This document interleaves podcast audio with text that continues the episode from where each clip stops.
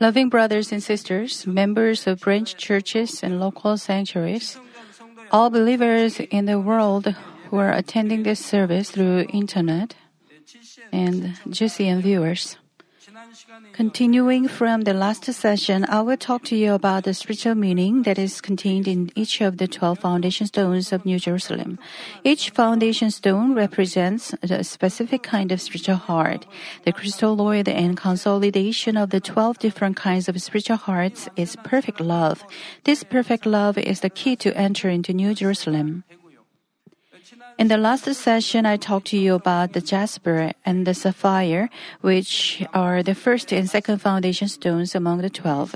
In this session, I will talk to you about the third chalcedony and the fourth emerald.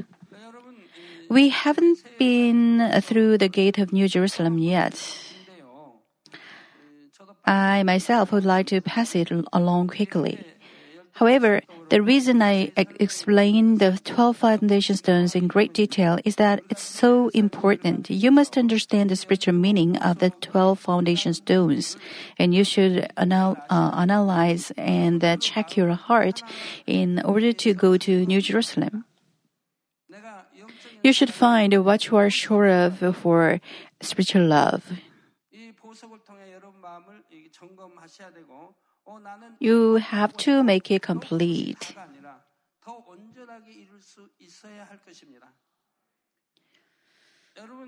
Every jewel has different colors.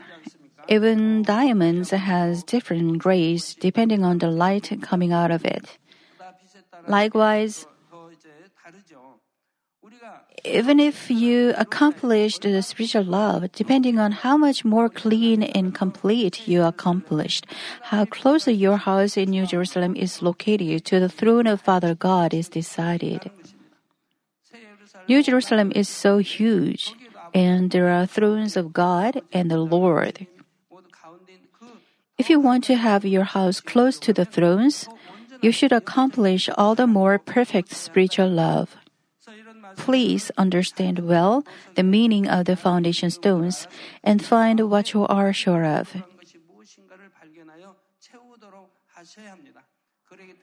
This is the reason I explain them in great detail one by one.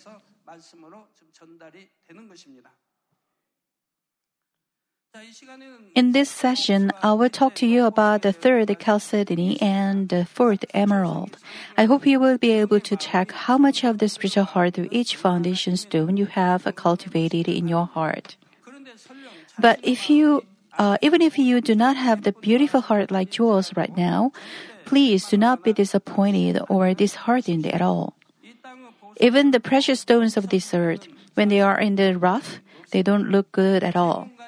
Only after they are refined and crafted um, do do they become beautiful jewels that give out brilliant lights.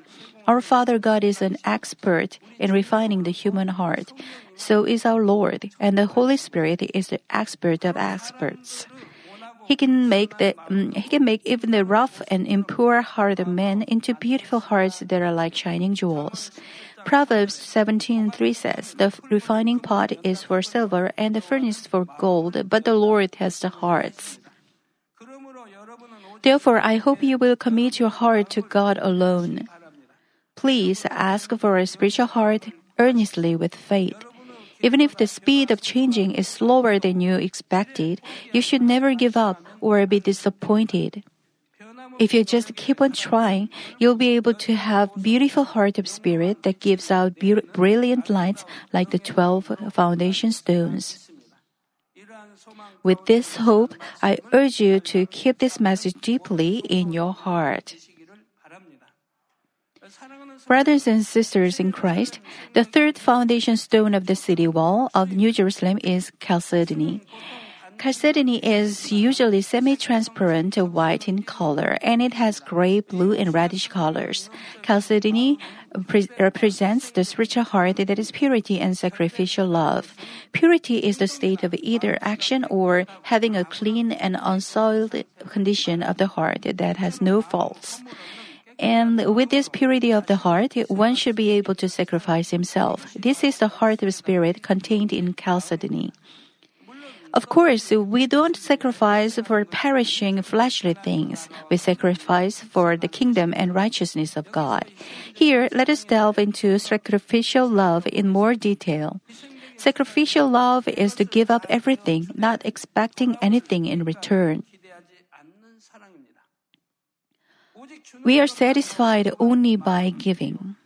So we don't have any kind of lingering attachment to what we are giving. We just give all. For example, when the parents are sacrificing themselves for their children, do they want something in return? They just want their children to grow up well and they do their best to take care of them. But even these parents, when their children grow up, want something, want something from their children. They also get disappointed when their children are not meeting their expectations. How can he do this to me if he thinks about how I raised him?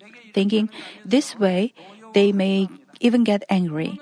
It seems that the parents sacrificed for their children, but this is not true love either. It is only fleshly love that changes. Likewise, if we have fleshly love, we want something back from others as much as we sacrifice to ourselves for others. If we do not receive as much as we expected, we feel disappointment because of them.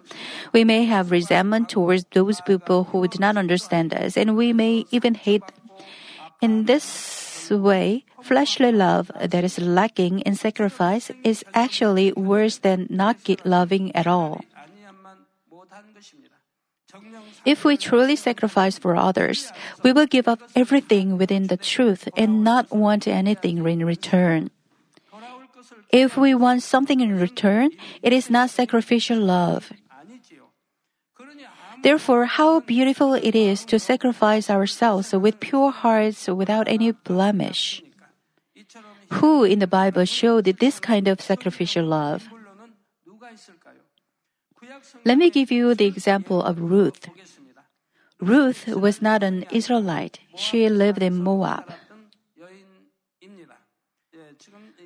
What you see on the screen is the map of Moab, the area of Jordan these days.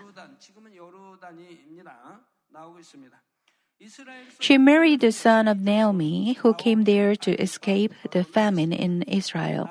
Naomi had two sons, and both of them married Moabite women. But both of her two sons died.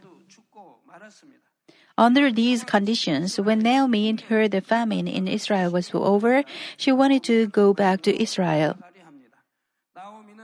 Naomi suggested to her daughters in law that they should stay in Moab, their homeland. One of them refused at first, but finally went back to their, her parents. But Ruth insisted that she would follow her mother in law.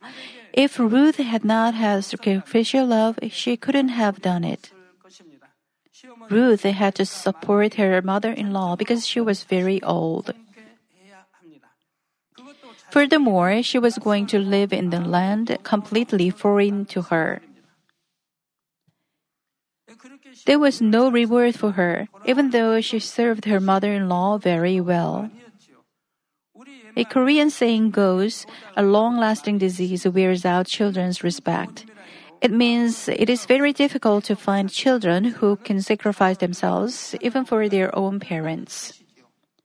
But Ruth showed this sacrificial love towards her mother in law, with whom he had no blood relation and thus was like a complete stranger. It was because Ruth also believed in God, whom her mother in law believed. It means Ruth's sacrificial love did not just come from her sense of duty.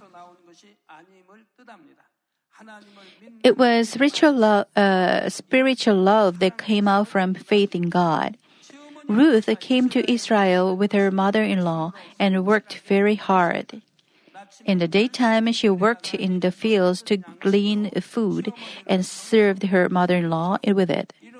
This genuine deed of goodness naturally became well known to the people there. Finally, Ruth received many blessings through Boaz, who was the kinsman redeemer among the relatives of her mother in law. Many people think that if they humble and sacrifice themselves, their value will be lowered too. That is why they cannot sacrifice or humble themselves. But those who sacrifice themselves without any selfish motives with a pure heart will be revealed before God and the people. The goodness and love will shine for others as spiritual lights.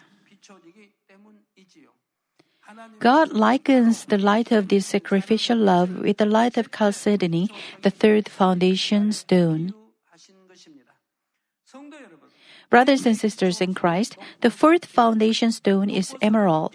It is a jewel that gives out greenish light. The spiritual heart that is represented by emerald is righteousness and clearness, justness and cleanness. It is same as the color of the fruit of light in Ephesians 5 9 namely the color that has the harmony of goodness and righteousness and truth, is same as spiritual light of emerald. Only when we have all of the goodness, righteousness, and truth can we have true righteousness in the sight of God. Righteousness without goodness is useless. Some organizations in these days, they don't have goodness. Even they claim that they can kill others. They insist on their righteousness. If you betray them, they emphasize on righteousness. No goodness. They stick to their own righteousness in evil. Righteousness without goodness is of no value. Righteousness without truth is also useless. And there is truth without spiritual love. The truth without love is useless as well, and the truth without goodness is also useless. There is evil or wicked truth, the truth that belongs to evil, and it is of no value. Only when we have all of the goodness, righteousness, and truth can we have a true righteousness in the sight of God. It is written in Exodus if you do what is right in his sight, I will put none of the dis- diseases on you which I have put on the Egyptians. God, the healer, protects you and heals you. There are conditions. Although there are conditions though, you must do what is right in His sight, in God's sight, and you must keep His commandments. He is talking about the righteousness in His sight, not in the sight of people of the world. It must be the righteousness in the sight of God. And we are talking about spiritual righteousness, but not fleshly righteousness. When you read the Bible, you should understand the spiritual meaning of it and arm yourself. You should understand the spiritual meaning. The righteousness should be with goodness and the truth, and then God calls you righteousness, uh, righteous. I do what is right, but why am I sick? God say, you should do what is right in my sight.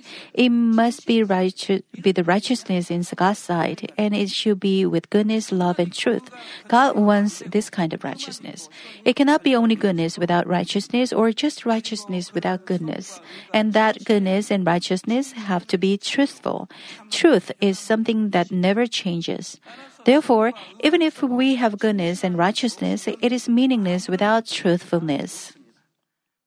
Then, who in the Bible show the right of light of true goodness in harmony of goodness, righteousness, and truthfulness?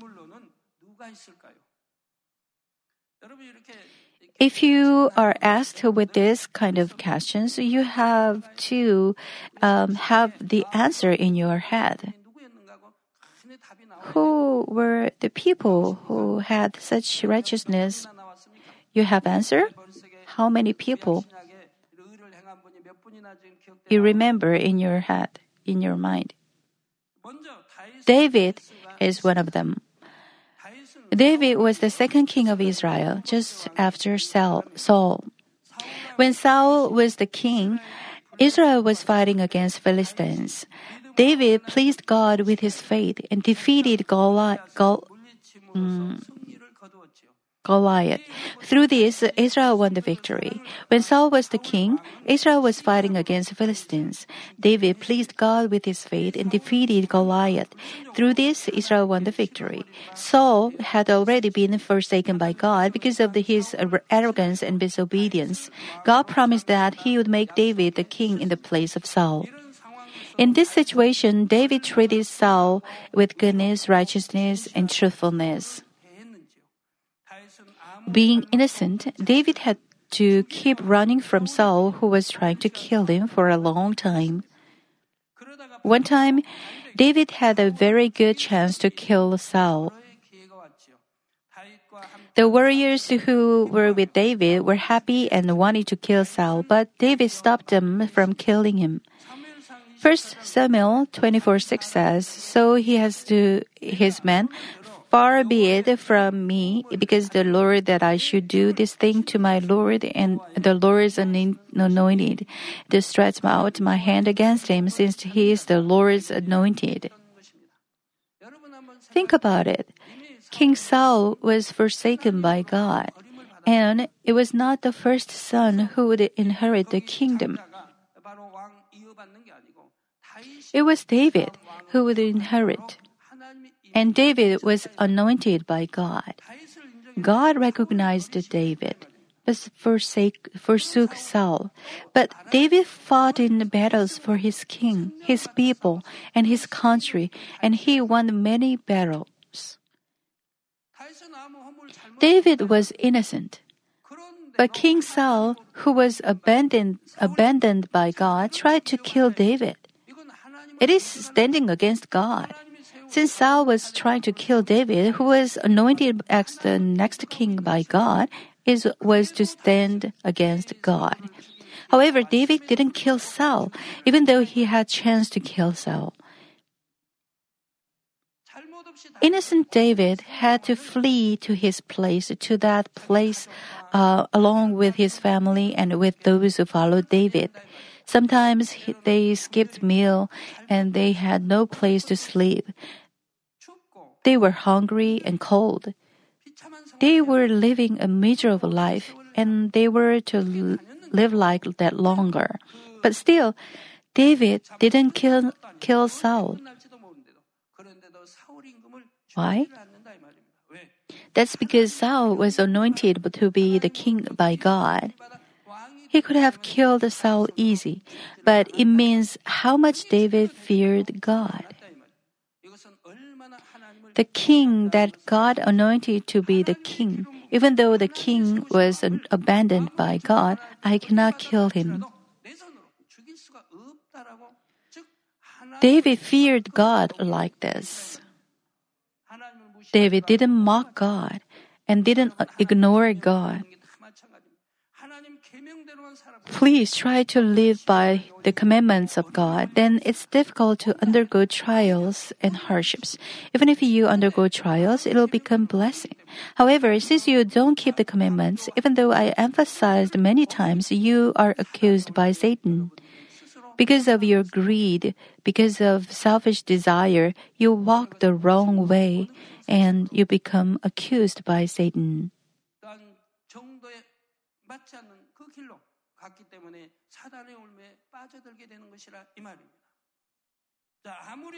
Even though Saul was forsaken by God, David could not hurt Saul, who had been anointed as a king by God. Because the authority of let, uh, authority to let Saul live or die was with God, David did not go beyond his powers. David could have killed Saul because Saul was forsaken by God and tried to kill David the innocent man, but David didn't go beyond his power. God says this heart of David is righteous. This righteousness came out along with touching goodness. Saul tried to kill him, but David spared Saul's life. This is such a great goodness. How unfairly was David suffering? Not only he, but also all his subordinates were suffering. And it wasn't just a year or two. It was not three or four years. He had to flee for many years suffering. But David still forgave Saul. He did not repay evil with evil, but only repaid it with goodness, good words and deeds. This goodness and righteousness was truthful, which means it came out from truthfulness itself. Even though Saul was trying to kill David, David called Saul the Lord. And David mourned when Saul died. We can see his goodness.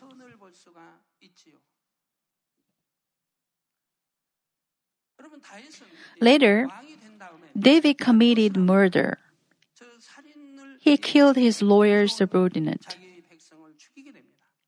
He committed such a sin. And God became angry. And then God's, commit, uh, God's punishment followed. It was rather a serious punishment. Why was that? That's because David was loved by God. It's natural a man who is greatly loved by God should be punished. When King Saul did something wrong, he was not punished. I'm not saying not being punished is being forgiven. The result of it was miserable death. He didn't die in the love of his children or his people. He died a miserable death with son with his son by his enemy. What a miserable death it was. God doesn't even punish them. As written in Hebrews, God disciplines because he loves. God disciplines his children when they do something wrong, but he doesn't discipline illegitimate children. They are the children of the enemy, devil. If no punishment comes even after you commit sin, don't say thank you. If you do something wrong, you should surely be punished. Through the punishment, you can be forgiven and you can break the barrier of sin before God and you can turn back and go a better way. Don't try to avoid, avoid the punishment or discipline. You should receive it once you do something wrong. Parents punish their children and they do so because they love their children. I cannot punish them. How can I punish them? I can't. Do you say like this? You may forgive your child and it's good. But after you forgive your child once, twice, three times, and more, how do they grow up? They don't grow up well. They don't grow up in goodness.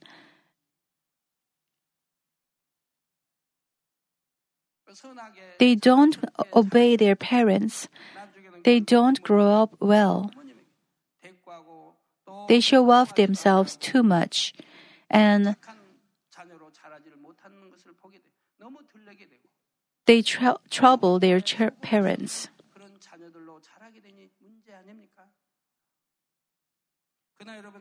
Even if you punish your child, you don't do it with any sort of ill feelings or emotions. You punish your children because you love them. You punish them because you love them. And you punish them in order to make them grow right. You should make your children understand what they did wrong, and you should make them understand why they are punished.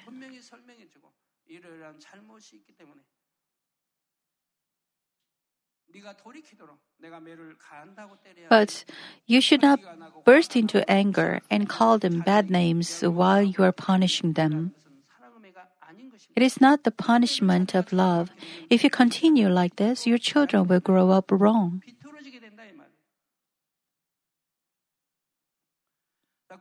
So, when similar situations took place, David could act in the same way. When Saul knew that David spared his life, he was touched by that goodness and seemed to have a change of heart. But soon he had his thoughts changed again, and again he tried to kill David. Once again, David had a chance to kill Saul, but as before, he let Saul live. David showed goodness and righteousness without change that could be acknowledged by God. Then, if David killed, had killed Saul at the first chance, could he have become the king sooner without going through so much suffering? Of course, he could have. But the problem is in the trust relation with God. Even if he, we have to go through more sufferings and difficulties in reality, we should have the heart to choose the righteousness of God. And if we are once recognized by God to be righteous, the level of God's guaranteeing us will be different. This is what I have emphasized on. For example, you do some kind of business. You should not do something illegal. You can make a profit of a million dollar, but if it's illegal, then you should not do it. If it's disobedience to the word of God, then don't do it. Even if you can live poor because of that, don't do illegal things to make some profit. If you do, you lose God's trust on you, and it is to forsake the love of God, the Almighty. You cannot be loved by God. Don't look at the reality, but you should look forward the future. You should think of New Jerusalem. If you acquire God's love and trust, you'll be surely prosperous, and you'll be led to a way of blessing. But once you lose God's trust, even if you get some profit right now, it will be instant. You should not be foolish like this. No matter how small or big it is, you should not do anything you can be accused by of by Satan. You will be cut loose from the love of God. Now, even if you did something like this before, you should then repent rendering your heart. It's important to be connected to God. You must repent of disobedience. You should repent of going the wrong way against the word of God. You should repent of your selfish desire and greed. You should not blame others. When you repent from the depths of your heart, stand right before God, God can bless you again.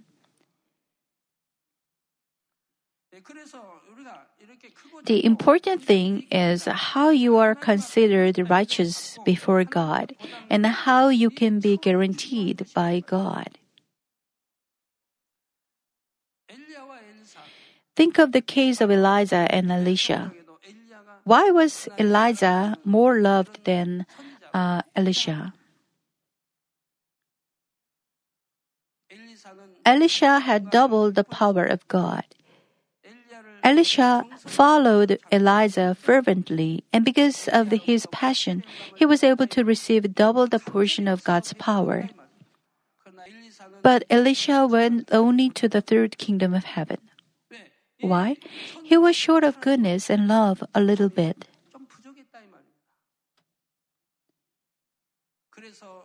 When he cursed the 40 children, the children were killed. Do you think Elijah would have done that? Do you think the good, good forefathers of faith would have done that? No. But don't say Elisha is evil. Elisha endured with patience a lot, but he burst into anger later. You must understand the situation. The children followed him from inside of the city. The, they played calling him something like a bald man. From inside the city till they came out of the city, they troubled Elisha. Do you think they just played jokes on him only? When I was an elementary school student, I think I was first or second grader. There was a mad lady in my hometown. She was from the city of Gwangju. Uh, other children and my friends followed the lady and played on her. And they threw stones at her and shouted to leave the town. I saw them doing it when I was a kid. Thankfully, I was not one of them. I grew up good when I was a kid, and that's why I feel great standing on this altar. I was sorry, so the children uh, had to make fun of her and make the poor lady suffer. It was the same with Elisha. So something children followed children followed him from inside the city to the outside of the city, and they made fun of them. They should have thrown, thrown stones at him. The Elisha couldn't bear it longer and he cursed them, and many children died. But in God's sight, it's not love and it's not goodness. He was sure of goodness and love. He should have enjoyed it longer, but he didn't. That's why Elisha didn't die in health.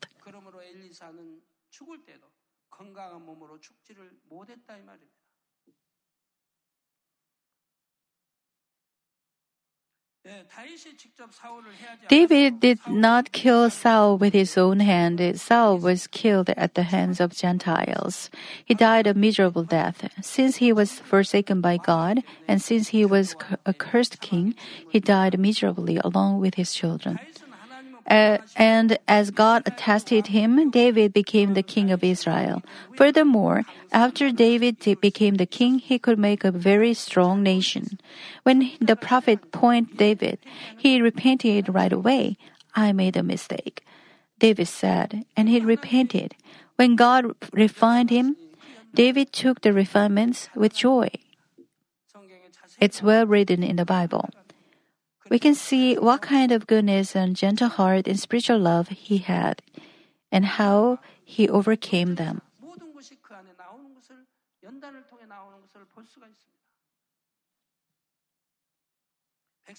He forgave his people when they cursed him.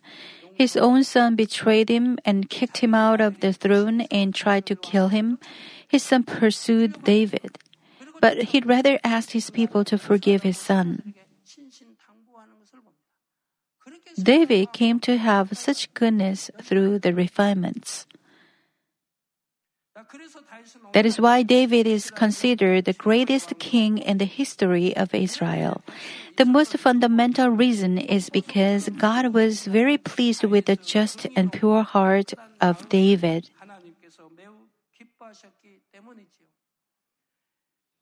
Esther also had a just and pure heart with which God is pleased.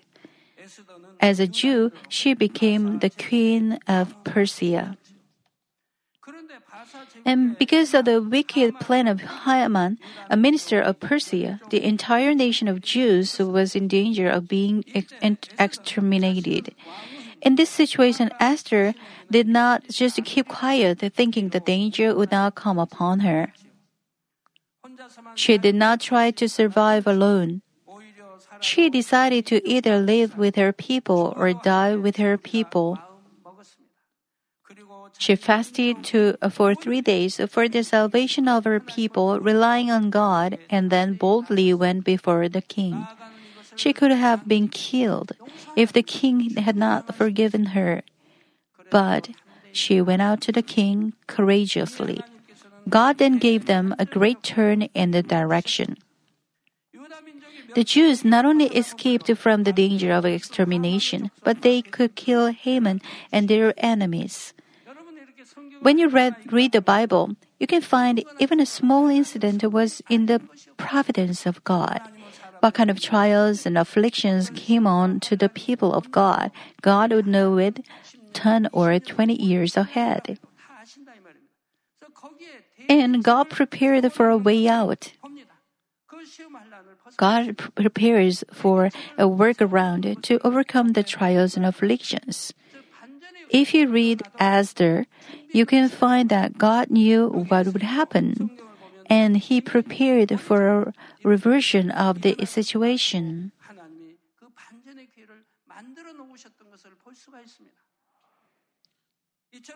Likewise, if you can just be acknowledged by God with true righteousness, you can receive answers to great problems too. If we do not forsake our righteousness, even though we may lose everything, God will never forsake us either. But many people cannot pass beyond this moment, and that is why they cannot receive great blessings or answers. If they have some uh, disadvantageous situations, they quickly change their mind.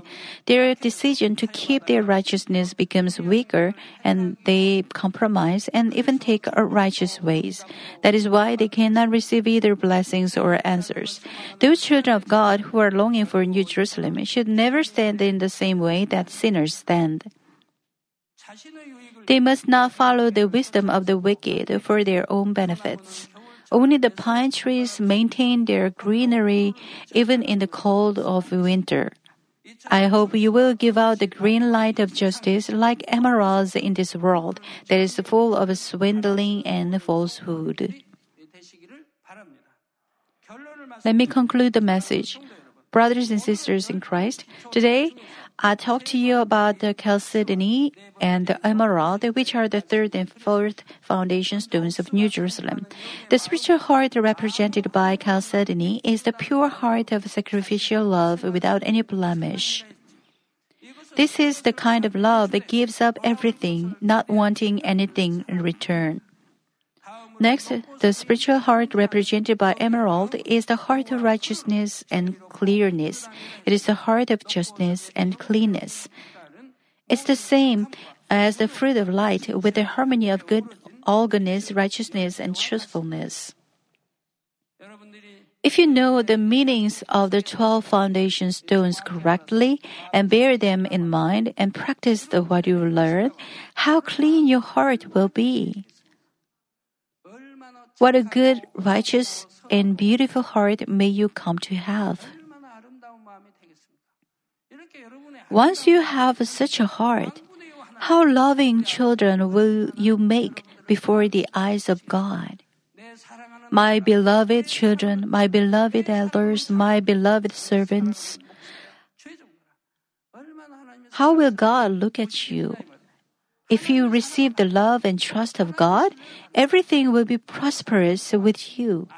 The impossible will be possible, and the possible will be more prosperous. You'll get God's love and trust. I'll continue to talk about the 12 foundation stones in the next session also. I already told you that the crystalloid of all 12 kinds of the spiritual heart symbolized by each jewel, jewel is perfect love. And this perfect love is the key to New Jerusalem. The key to New Jerusalem cannot just physically fall down from heaven like that. You can hold on to the key of New Jerusalem to the extent that you cultivate the spiritual hearts represented by the 12 jewels. This is the sure and correct way to gain the key to New Jerusalem. Therefore, I hope you will first cast off all fleshly heart and fill your heart with the spiritual heart like the jewels. I pray in the name of the Lord that you will take hold of the key of New Jerusalem that is decorated with the 12 different jewels.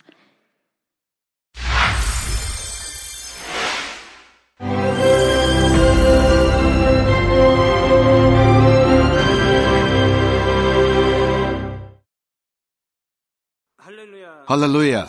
Almighty Father God of love. Please lay your hands on all brothers and sisters receiving this prayer here in attendance. Lay your hands on all the members of the branch churches and local sanctuaries, and all the GCN TV viewers, and those who are watching via satellites, cables, and internet all over the world.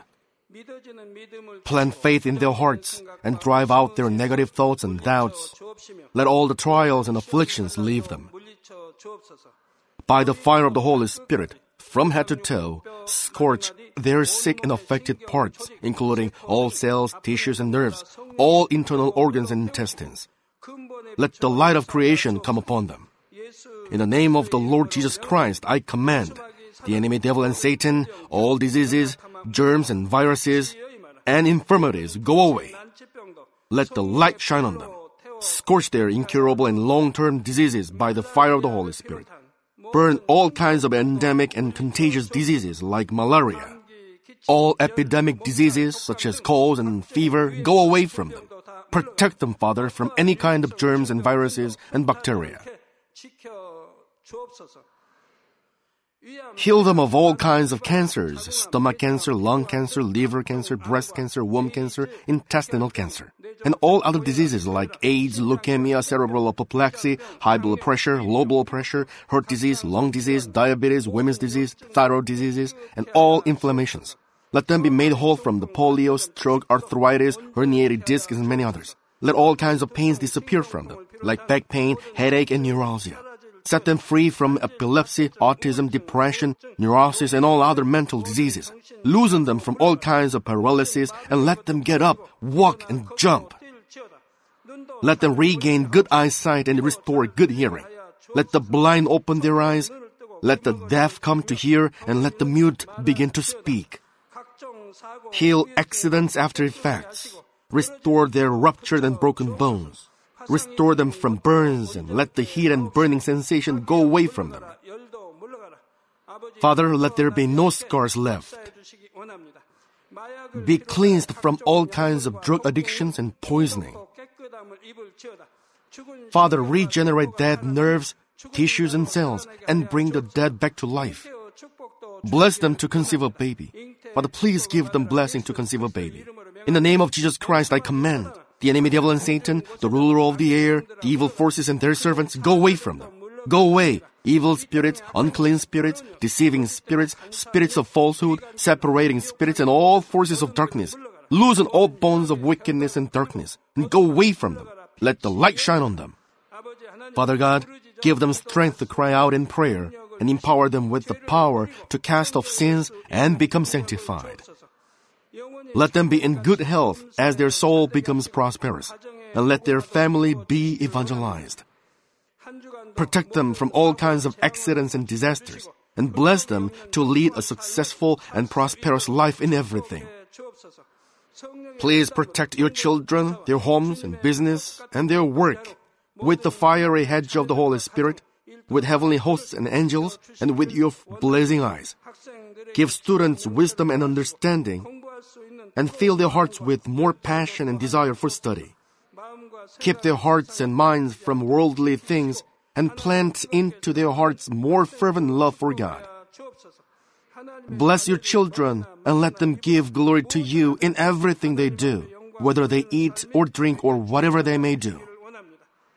Let them confess and testify to the living God. I have met and experienced God and received His answers and blessings. Father God, thank you. Let all glory be to you alone. In the name of our Lord Jesus Christ, I pray. Amen.